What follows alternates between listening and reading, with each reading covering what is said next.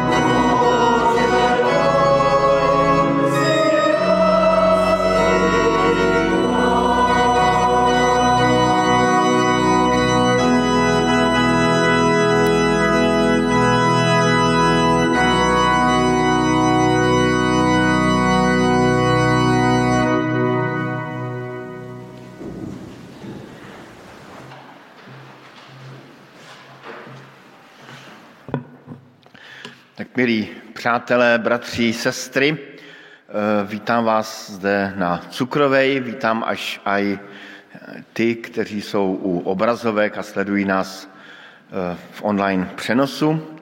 A tak bych si přál, abychom všichni měli zážitek toho společenství spolu navzájem i s Pánem Bohem, a to i ti, kteří jsou tam někde vzdáleni, třeba v posteli, v mobilu, a tak i s vámi buď tam Pán Bůh. Dnes eh, máme takovou milou příležitost zase zakusit trošku propojení s kaplnkou a je mezi námi druhý kazatel v kaplnce, eh, Pavel Jurčo, já ho zdravím, on je zpravda vikář, ale já už mu říkám kazatel. A tak jsem rád, že je tady mezi námi a že se s námi bude moci rozdělit o to, co mu pán Bůh dal na srdce pro, pro nás a pro dnešní dny. My budeme nyní pokračovat v písních chvál. Když jste sem přijeli, já jsem jenom sešel, ale viděl jsem z okna eh, spoustu sněhu a vždycky ten bílý sníh je pro mě takovou nadějí něčeho pěkného, nového, čistého, podobně jako dáte na stůl ubrus a řeknete si, už, už, už ho neušpiním a stejně to nevíde, ale ty písně, které budeme zpívat, jsou taky takové, eh, takové toužebné, krásné, tak eh, kež nám Pán Bůh požená i tu chvíli písní chvál.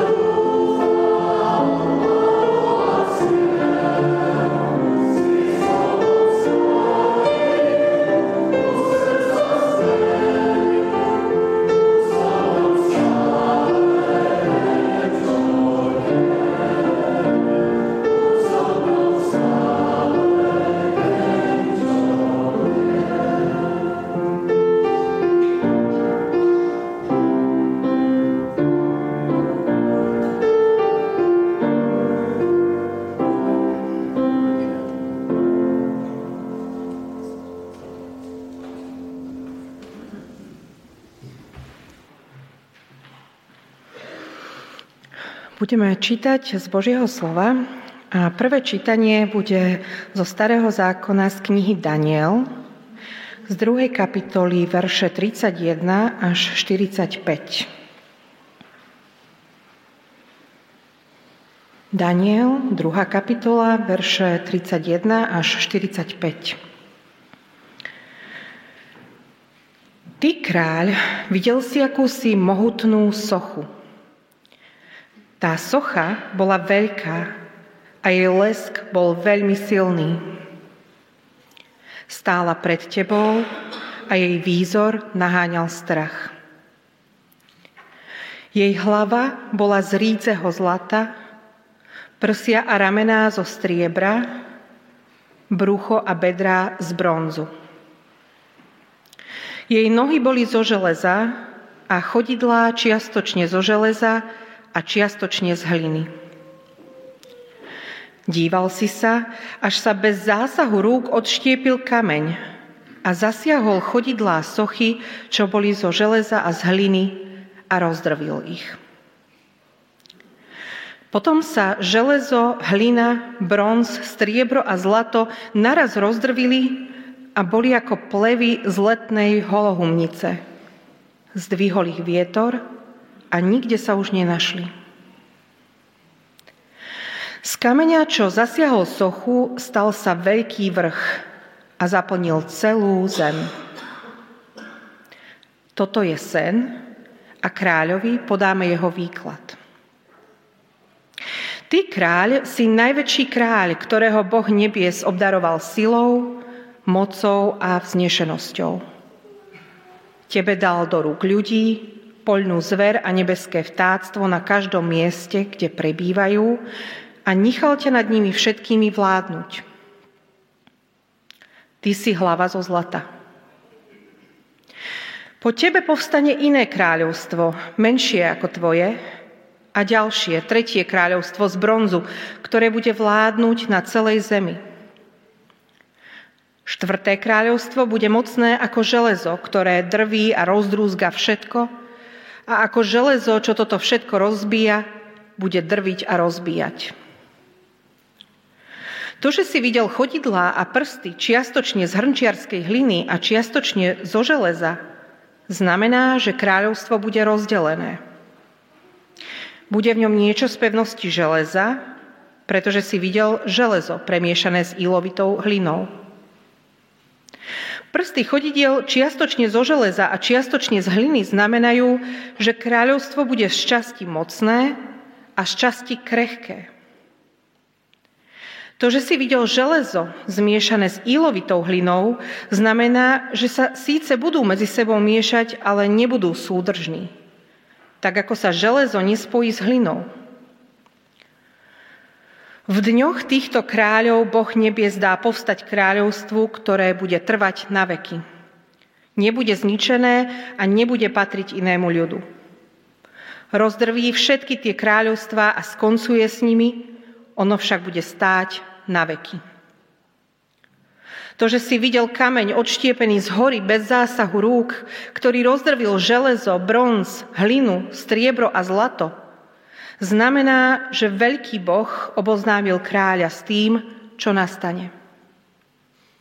Sen je pravdivý a jeho výklad je spolahlivý.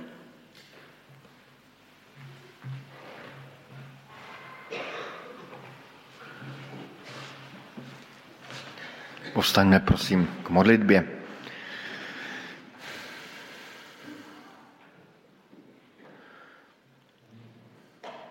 Pane Bože, sešli jsme se zde před tvojí tváří, abychom se před tebou poklonili, abychom ti vzdávali chválu, abychom se k tobě modlili, abychom slyšeli tvůj hlas.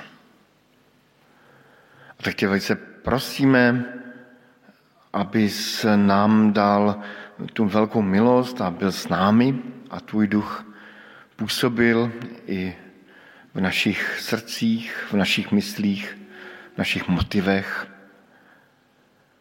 aby pročisťoval všechno v nás a zjevoval tvoji slávu, tvoji velikost.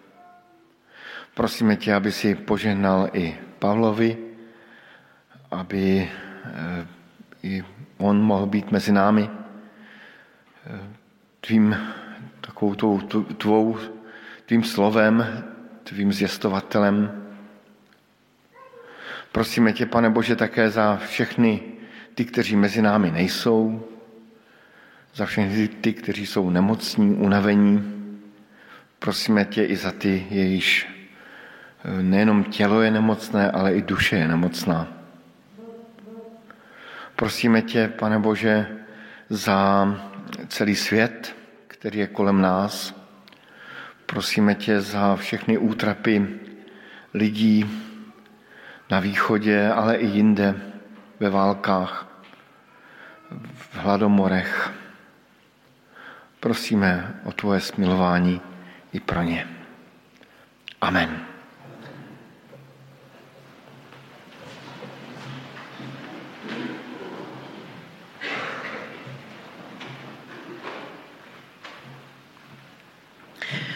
Druhé čítanie bude z dvoch evanílií. Najprv z evanília podľa Marka a z 12. kapitoly verše 10 až 11.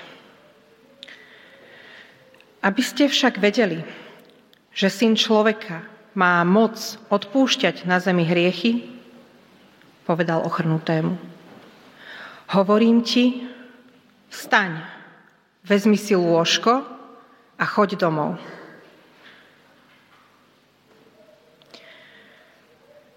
Potom z Matúšovho Evanielia 16. kapitola, verše 18 až 19. A ja ti hovorím, ty si Peter, a na tej skale postavím svoju církev a pekelné brány ju nepremôžu.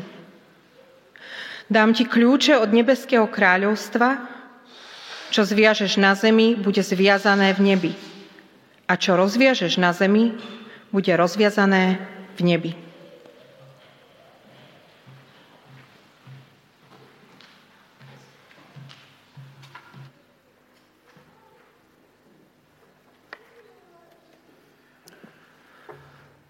Dobré ráno.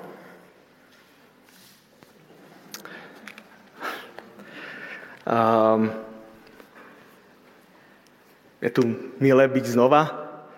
Prvýkrát som tu bol, keď sme tu boli asi štyri a kázal som do kamier, tak vidieť takto ľudské tváre, sa, človek sa vždy poteší po tých dvoch rokoch pandémie. Um, jediná vec, ktorá sa zmenila, je všetko. Takýmto, takýmto sloganom spustila istá technologická firma predaj svojho najnovšieho produktu. Razom sa ten starý produkt, tá technológia stala neaktuálna a pre mnohých úplne nežiadúca. My, ľudia neskorej modernity, máme radi nové veci. Vývoj či progres. Taký krásny príklad pre našu fascináciu zmenami na Slovensku sa dobre vidí v postoji ku starým budovám. Často zaznievajú hlasy, že by bolo lepšie tú či onú stavbu zbúrať, nahradiť novou, modernou a vyblískanou. A jeden priateľ mi nedávno rozprával o istej frustrácii, ktorú prežíva s vývojom dopadu jeho úsilia. Pred časom zmenil zamestnanie a keď opúšťal bývalú prácu, odchádzal s pocitom, že zanechal dobre rozbehnutý projekt, postavený na zmysluplných zásadách. Keď neskôr zavítal späť na návštevu, tak zistil, že tá inštitučná pamäť je slabšia, ako očakával zásady a hodnoty, o ktoré sa dlhodobo snažil, sa akoby nepreniesli ďalej, na ďalších ľudí. Čo je rozhodne frustrujúce. A potenciálne to môže otvárať otázku, že ak dopad toho, čo robím, nie je dlhodobý, tak prečo sa vôbec snažiť? A ja rozumiem jeho frustrácii. Nedávno som sa presťahoval z východu a hoci stále pokladám krásne malebné mesto Prešov za dôležité miesto vo svojom živote, musím priznať, že keď sa tam niekedy vrátim, tak ma prepadne smútok.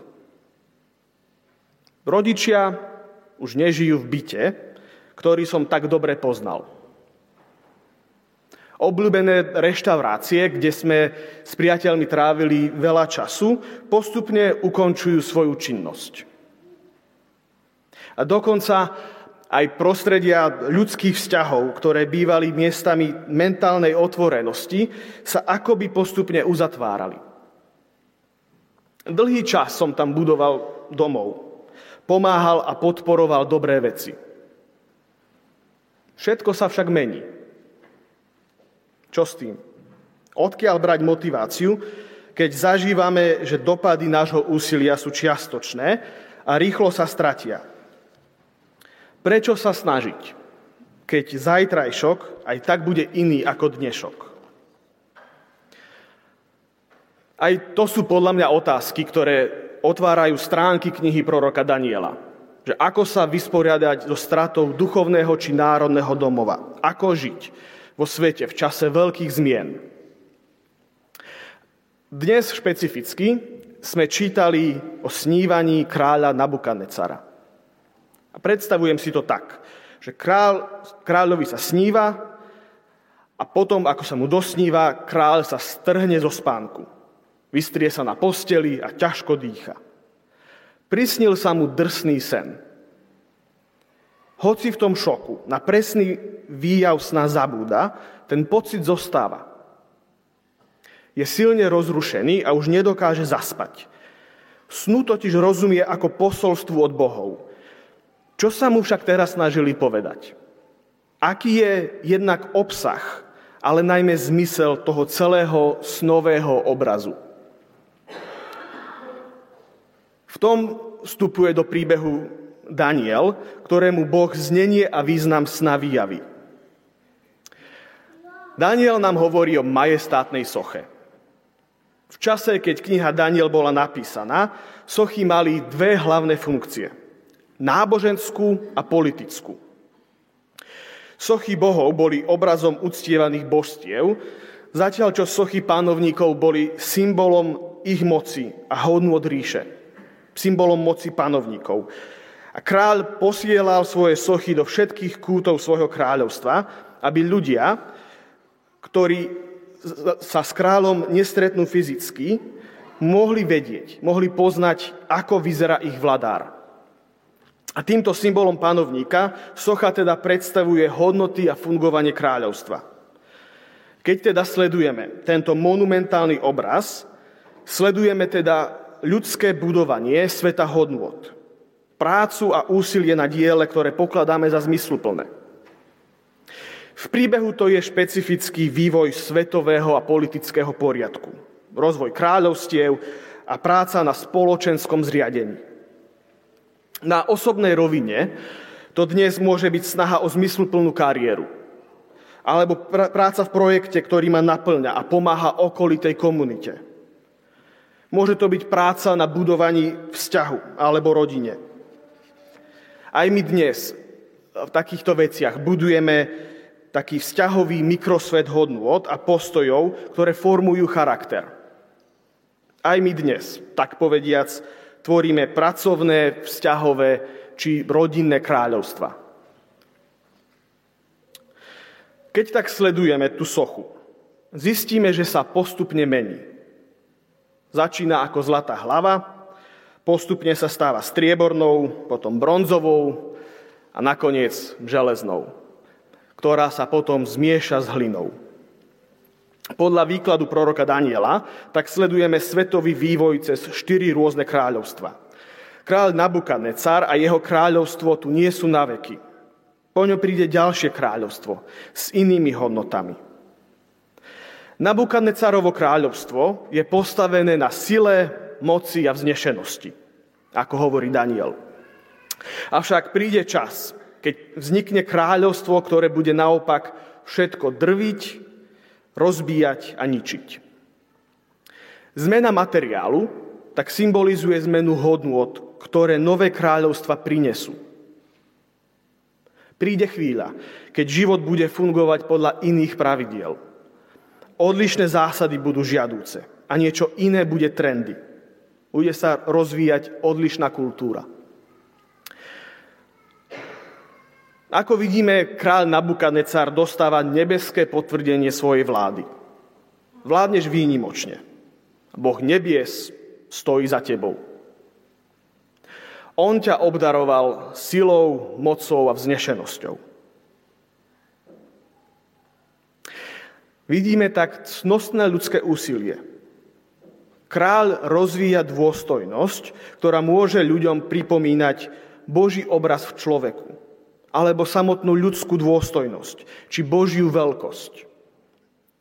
Človek tak skutočne dokáže vnášať do sveta hodnoty, ktoré druhých pozdvihujú a ktoré odrážajú čosi z Božej podstaty.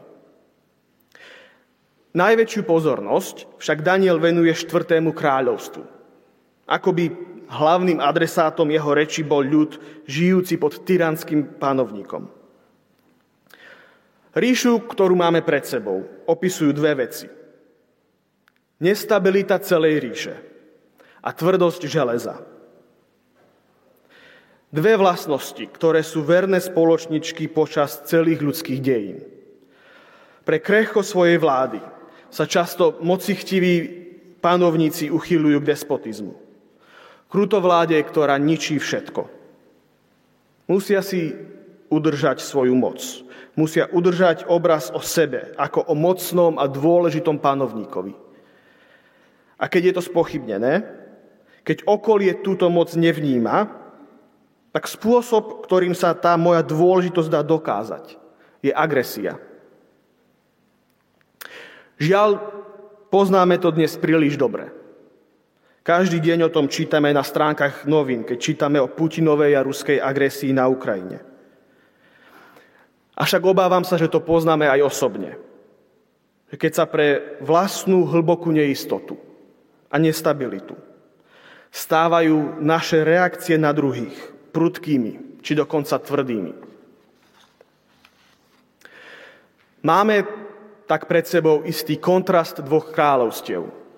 Vznešeného, ktoré pozdvihuje človeka a tyranského kráľovstva, ktoré človeka ničí. A zistujem, že v sebe poznám obe tieto kráľovstva. Pri svojej práci, pri svojich vzťahoch. Či keď som sám so sebou, v mojom prežívaní sa striedajú obe tieto polohy. Nesiem v sebe, istú rozorvanosť. Radosť zo zmysluplnosti sa strieda s pocitom neistoty a pochybnosti o sebe. Prežívanie lásky k druhému človeku sa strieda s pocitom marazmu ľudského údelu. A naopak, v zážitku, že sám sebe som si najväčší nepriateľ, sa niekedy tajomne vynára sloboda od seba samého, ktorá tak trochu prevyšuje môj rozum.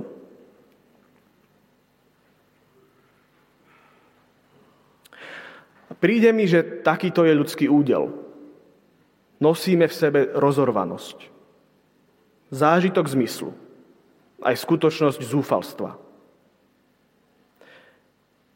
A možno najdesivejšie na tom je to, že obe tieto kráľovstva, obe tieto skutočnosti sú vlastne tvárou tvár smrteľnosti, vystavené pominuteľnosti. Z nedalekého brala sa v tom príbehu odtrhne veľká skala a rúti sa dolu kopcom. Keď dorazí do doliny, zasiahne chodidla sochy. Tento náraz spôsobí, že sa socha rozstrelí na drobné kúsky. Tisíce drobných kovových pilín pomaly padajú na zem ako obilné plevy. V tom sa zdvihne vietor.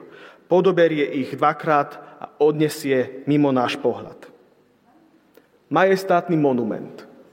Celá tá práca a úsilie a samotné bytie kráľovstva sa razom pominie. Socha je dočasná. Každé kráľovstvo sa rozpadá. Kráľovstvo krásne a majestátne a kráľovstvo desivé a ničivé. Zanika. To, čo je, nebude na veky. Rozpad sochy nám tak otvára tému pominuteľnosti. Ľudské úsilie je dočasné. Tak, ako sme o tom rozprávali na úvode. Technológie či trendy sa menia, kultúra sa premieňa. To, čo sme vystavali, sa rýchlo zrúti. Ľudské bytie ako také tiež čeli svojej dočasnosti. A rozbitie sochy ako by hovorilo, že nezáleží, či bytie je vznešené alebo desivé. Ako by ani nezáležalo na jeho morálnych kvalitách, ani sile príbehu. Všetko sa jedného dňa skončí. To, čo pokladáme za zmysluplné, ako aj to, čo je nestabilné a tvrdé. A možno práve táto téma tak vyrušila toho kráľa, že mu nedala spať. Aký zmysel má akékoľvek ľudské úsilie? Aký zmysel nachádzať tvárou tvár pominuteľnosti?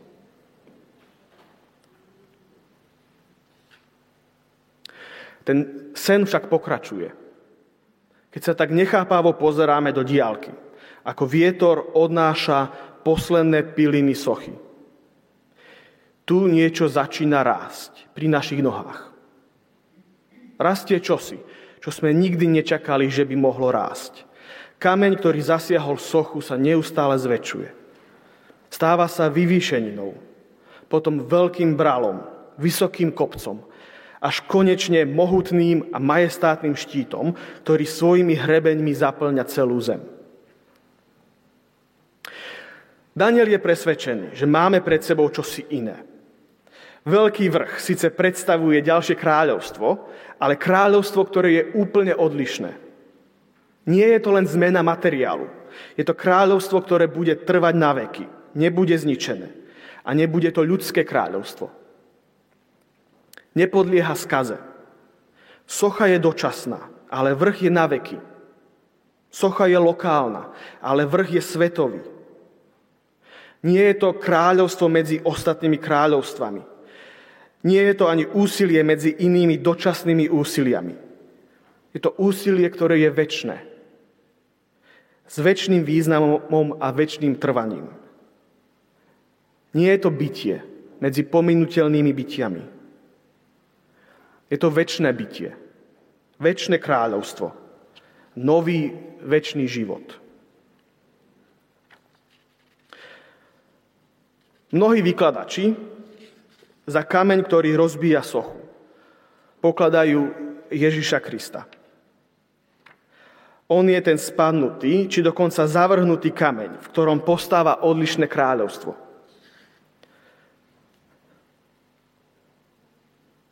V obraze z Markovho Evanielia, v takom inom obraze, ako sme čítali, sa hovorí, že Kristus je uholným kameňom. Uholným kameňom, na ktorom sa potkli stavitelia toho veku. Ale kameň, ktorý sa stal uholný pre budovanie ďalších nových vekov. A cez tento obraz tak môžeme čítať kráľov sen z knihy Daniel. Sám Ježiš je vystavený pominuteľnosti vlastného úsilia. Keď začína, prináša reformu hovorí o hodnotách, ktoré sú vpísané do ľudského srdca. Hovorí o spravodlivosti, láske a milosrdenstve v ľudskom vnútri. Stretol sa však s vývojom, ktorý jeho myšlienky tak povediac prekonal. Narazil na staviteľov spoločnosti jeho veku. Kráľovstvo správnej spirituality. Tí stavitelia čistého teologického učenia ho zavrhnú označia ho za heretika a vydajú ako zločinca štátnej moci. Kráľovstvo štátnej moci. Títo stavitelia spoločenského zriadenia si umýjú nad ním ruky a ukrižujú ho. Odsúdia tak Krista a jeho úsilie, tak ako aj jeho bytie samotné k zániku. Ježiš ako historická osobnosť stroskotal so svojou snahou a končí na kríži. Všeobecná pominuteľnosť obklopila aj jeho samého. Avšak Kristovo z mŕtvych stanie ukazuje, že Božie kráľovstvo je väčné. Smrť nemá posledné slovo. Ak totiž Kristus vstal z mŕtvych, my tiež máme nádej na zmrtvých stanie. Kameň, ktorý bol zavrhnutý staviteľmi, sa tak stal kameňom uholným. Na ňom stojí naša nádej vo väčnosť. Skutočná podstata nádeje tak nespočíva v optimistickom očakávaní zmeny, alebo tom, že naše úsilie bude mať dlhý dopad, že naša snaha si predsa zaslúži nesmrteľnosť. Nádej spočíva v Bohu, ktorý sa nám cez Krista zjavil ako väčnosť. Kde je teda Boh? Tam je nádej. A kde je nádej, tak tam je Boh. Lebo práve vďaka zmrtvých stálemu Kristovi môžeme povedať, že Boh a nádej jedno sú. Tak podstatou kresťanského očakávania nie je dobrá budúcnosť. Nie je to očakávanie, že naše úsilie bude mať dlhý dopad. Podstatou kresťanskej nádeje je väčnosť v Bohu. Väčnosť, ku ktorej máme dnes prístup cez modlitbu. Spočinutím v tichom prítomnom momente, totiž spočívam v tom väčšnom Bohu. Hora je tu s celou svojou váhou. Píše Jean-Yves Lelu v príbehu, v ktorom opisuje to, ako sa učil modliť. Hora je nehybná. Hora má iný čas, iný rytmus. Sedieť a modliť sa ako hora znamená mať v sebe väčnosť. To je postoj rozímajúceho. Vedieť, že má väčnosť za sebou, v sebe, aj pred sebou. Než začneme stávať čokoľvek, spoločnosť, kariéru, výchovu či dokonca církev, musíme byť skalou. Na tejto skale väčšnosti mohol postaviť Boh svoje dielo. Spočinutie v prítomnom okamžiku modlitby je tak spočinutím v Božej väčšnosti. To znamená ten výrok, že mať v sebe väčnosť. A to môže byť dôvod, pre ktorý sa modlíme. A to sa môže stať vnorením do Boha, ktorý je zdrojom našej nádeje. Tak nech nám ten Boh, ktorého dúfame, dá takúto nádej.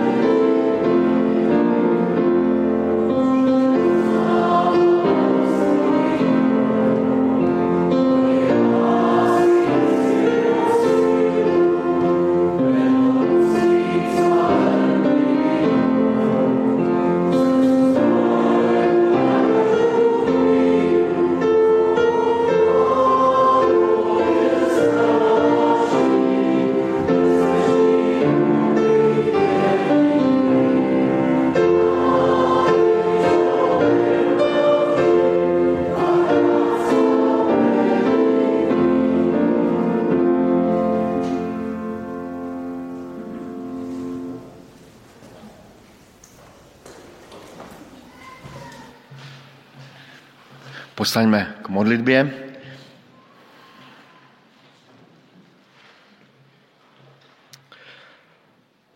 Drahý Bože, Oče, Synu i Duchu Svety, my ľudia zažívame často, že to, čo robíme, sa stráca rýchlo. A zažívame, že aj my sami sa čelíme pominuteľnosti ako plevy, ktoré unáša vietor do diálky. Vďaka ti za to, že ty si sa nám zjavil ako väčnosť. Vďaka ti za to, že si sa nám zjavil ako nádej. A to najmä cez svojho syna, ktorý stal z mŕtvych. A tak ťa prosím, aby táto nádej nám dávala pokoj a silu aj ten ďalší týždeň, ktorý je pred nami. Amen.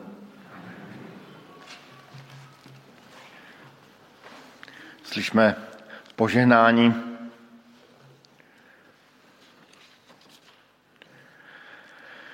Ať hospodin vám žehná a chrání vás.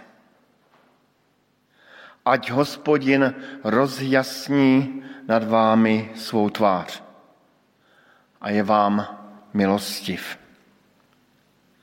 Ať hospodin obrátí k vám svou tvář a obdaří vás pokojem. Amen. tak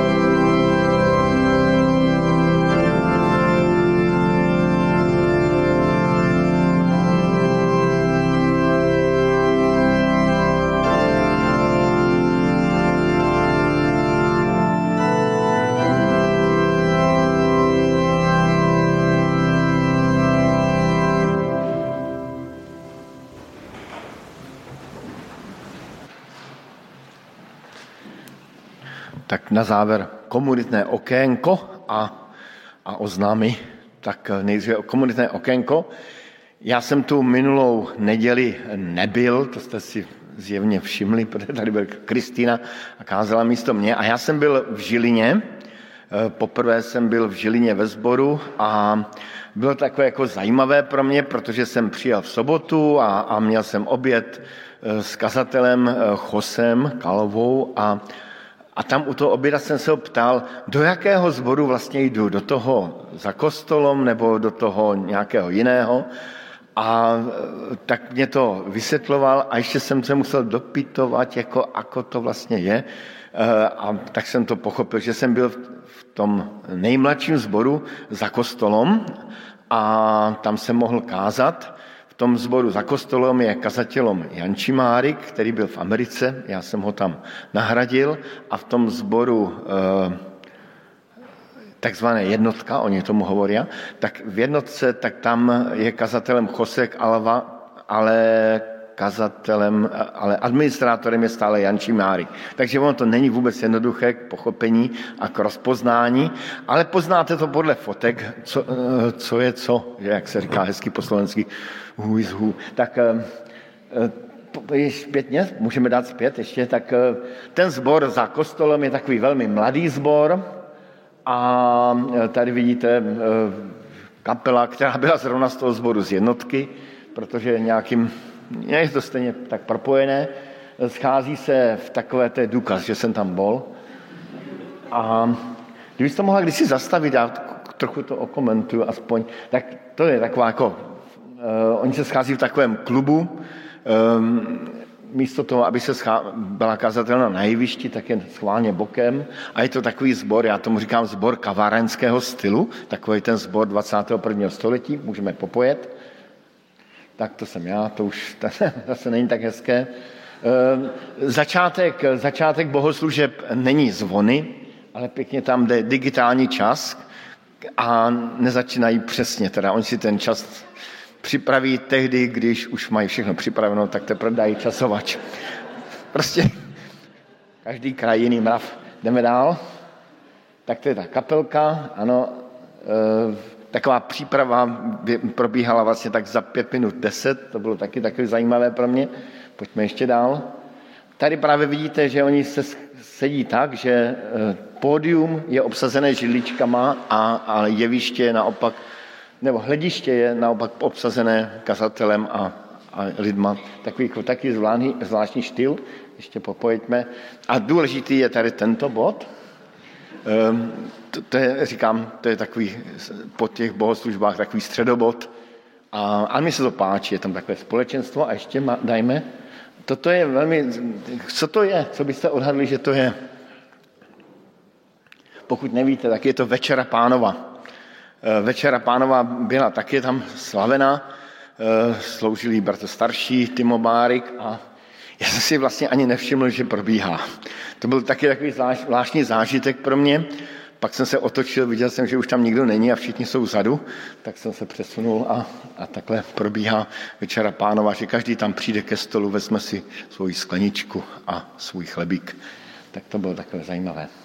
Já jsem potom navštívil i modlit, eh, zbor eh, tu jednotku, eh, nevím, jestli tam všichni byli, ale ta budova je velmi pěkná. Já jsem tam byl jenom na začátku, tak jenom pár fotek odtuď to je to nalevo, to je modlitebna, takhle vypadá modlitebna, ta už vypadá víc modlitebněji. Eh, toto, kdo posloucháte ze Žiliny podcasty, tak to právě tady v těchto místech probíhá a tady se to nahrává.